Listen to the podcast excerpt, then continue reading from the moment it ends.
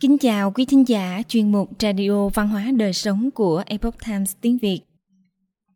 Quý vị thân mến, trong văn hóa truyền thống, người ta thường lưu truyền rằng nhiều người xưa nhờ thông qua cầu nguyện và sám hối mà được thần bảo hộ vượt qua kiếp nạn.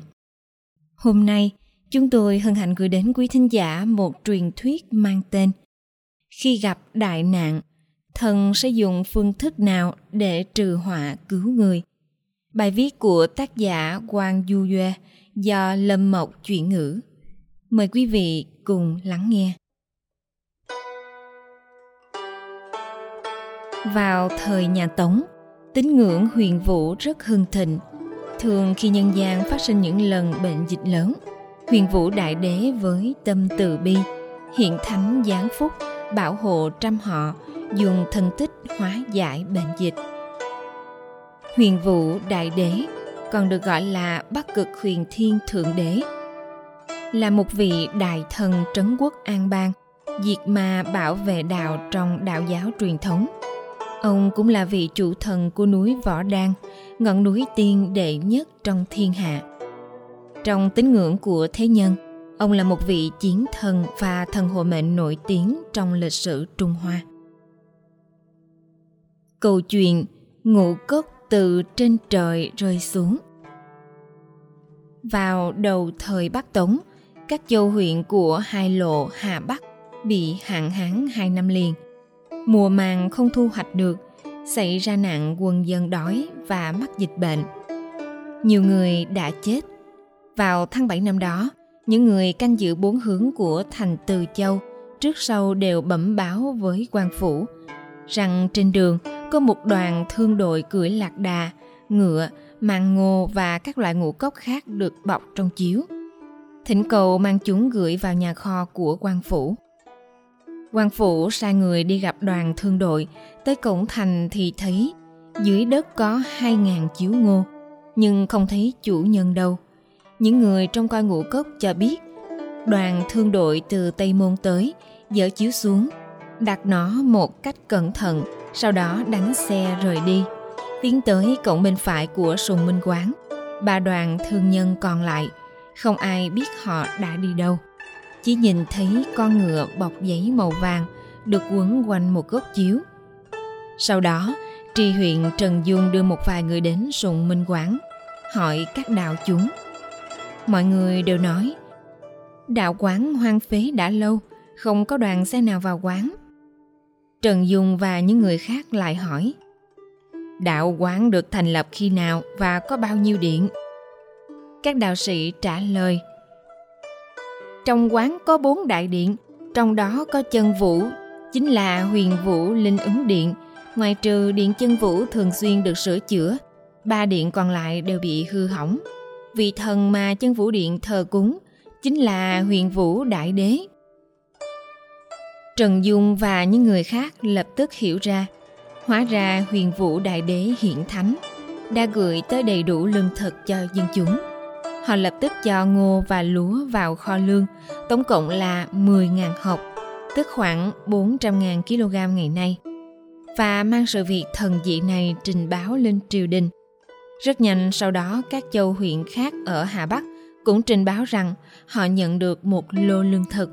Tình huống không khác gì ở Từ Châu, còn nói lương thực được vận chuyển từ châu tới. Mọi người tin rằng dân chúng tín ngưỡng huyền vũ đại đế. Khi tế bái thành kính đốt dân vật phẩm nên khi có nạn đói xảy ra mới có thể được huyền vũ đại đế cứu giúp có được lương thực cứu trợ. Sau thảm họa nhiều nơi khác nhau ở hà bắc đã trùng tu lại các ngôi đền huyền vũ tổ chức buổi tế lễ long trọng để báo đáp hậu ân của huyền vũ đại đế Niệm chân kinh có thể xua đuổi loạn thần. Vào năm thứ tư của Thái Bình Hưng Quốc Tống Thái Tông, tiết độ sứ Thạch Quan Tự chuyển đến canh giữ Hồng Châu. Nghe nói rằng là tà pháp yêu thuật phổ biến ở địa phương. quan phủ nhiều lần cấm không được, vì vậy đã mời Lăng Cư Mạc, một cao nhân đắc đạo ở núi Hiệp Đạo, Động La Phù để hỏi thăm tình hình. Biết rằng được người dân đều đang thờ cúng nam thần, lại phái các quan sai truy bắt hơn 100 người luyện tà thuật, thăng đường thẩm vấn. Những người luyện tà thuật nói, họ không phải là tự nguyện, chỉ vì quanh năm thương hồn thường gây nhiệt dịch, họa hại nhân gian. Những người bị trúng phải đều trở nên thần trí bất minh, phát sốt nóng nảy, thốt ra những lời xấu.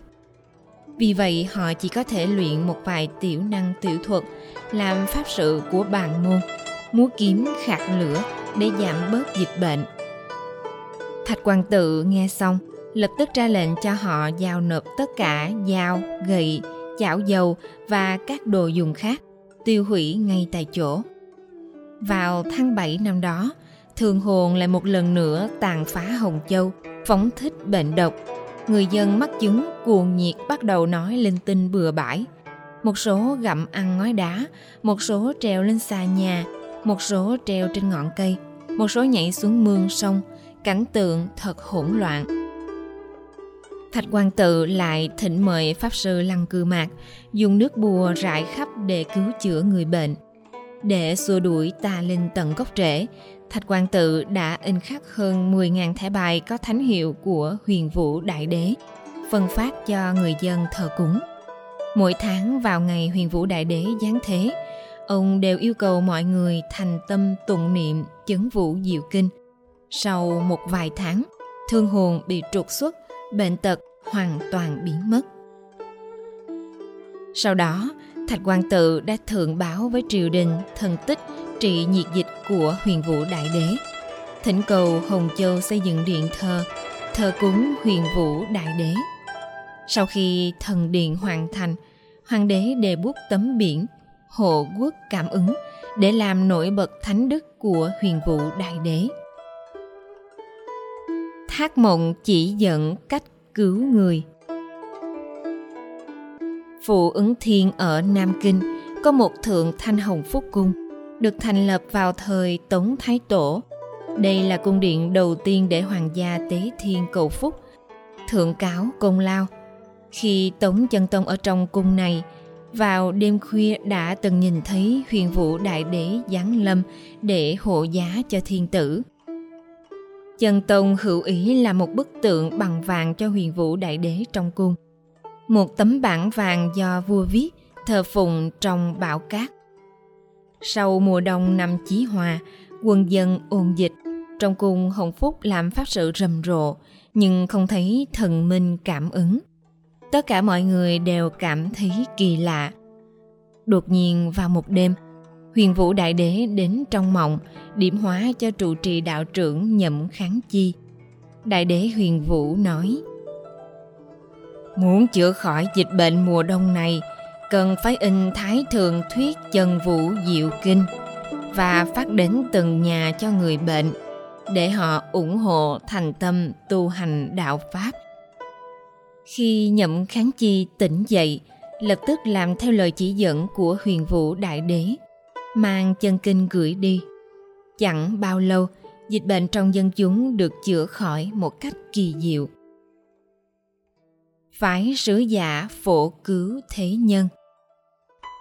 Có một gia đình lớn họ chung ở phủ phượng tường. Cả gia đình đều tham tài sát sinh. Chỉ có huyền tôn là tiến minh mang trong tâm thiện niệm. Thường thấy hối hận vì đã không thể khuyên nhủ các trưởng bối của mình. Vào ngày 15 tháng 7, Tiến Minh quan sát lễ Vu Lan trong chùa, nhìn thấy những bức tranh về địa ngục và quả báo được đặt trên hội trường. Ngay lập tức tỉnh ngộ, bắt đầu cuộc sống tụng kinh tu hành, còn mang tiền của mình bố thí một cách hào phóng cho những người khác.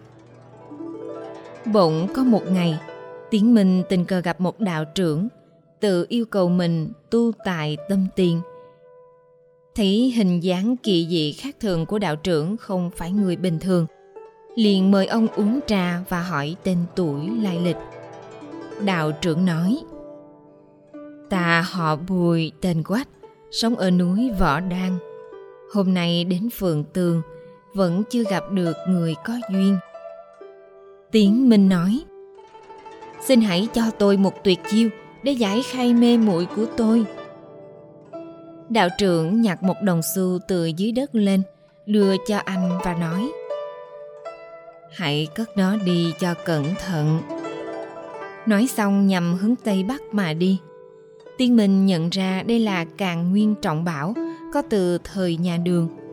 Anh cất nó cẩn thận bên thân mình. Không lâu sau, Tiến Minh gặp một thương nhân đang bán thần tượng của huyền vũ đại đế bằng gỗ đàn hương. Anh đã mua nó rồi mang pho tượng huyền vũ đến cúng ở chùa Thiên Khánh. Mỗi ngày sáng tối trong suốt gần 10 năm đều đích thân đến thay hương. Một đêm nọ, Tiến Minh trong mơ lại nhìn thấy vị đạo trưởng năm nào. Đạo trưởng nói với anh, Anh đã nhận một đồng tiền từ ta, sau này anh có thể dùng nó để cứu mạng người. Mang nó ngâm trong nước, trông đến ta mà cầu khấn, nhất định có linh ứng. Sau khi thức dậy vào hôm sau, anh đến Tôn Duân Chi đạo sĩ mong được chỉ bảo. Tôn Duân Chi nói, Huyền Vũ Đại Đế sinh ra trong gia tộc Quách Thị nước Tịnh Lạc, được truyền dạy bởi Thái Thượng Lão Quân, tu hành ở núi Võ Đan. Vào thời nhà đường, ông thác sinh trong nhà Bùi Thị Lan, để lại sự tích chém yêu nghiệt. Anh nghe xong liền biết vị đạo trưởng thần bí chính là hiện thân của huyền vũ đại đế. Tiến Minh sau khi hiểu ra mọi lý do, anh ra chợ dò hỏi tin tức. Quả nhiên thấy có người bị nhiệt dịch, trở nên điên loạn không ngừng. Lần lượt từng người một lao xuống giếng, nhảy xuống sông. Anh vội vàng mang những đồng tiền đến chùa Thiên Khánh, dùng nước sạch ngâm chúng. Trước tượng huyền vũ thắp hương cầu nguyện. Xin huyền vũ đại đế đổ chân khí linh pháp chữa dịch bệnh vào trong nước. Lúc này, tượng huyền vũ đột nhiên sáng lên, chói mắt như ngọn lửa. Cả căn phòng được ánh sáng vàng bao trùm. Anh mang nước đến từng hộ gia đình, bệnh nhân uống nước lập tức khỏi. Mọi người đều biết ơn ân đức của huyền vũ, đều tập trung vào tiếng minh để bày tỏ lòng tôn kính. Mặc dù tiến minh phụng lệnh huyền vũ mà giúp dân là một việc công đức, nhưng rốt cuộc anh không được gia tộc bao dung. Tiến minh quyết định mang tượng huyền vũ rời đi một cách lặng lẽ, ra ngoài vân du khắp nơi.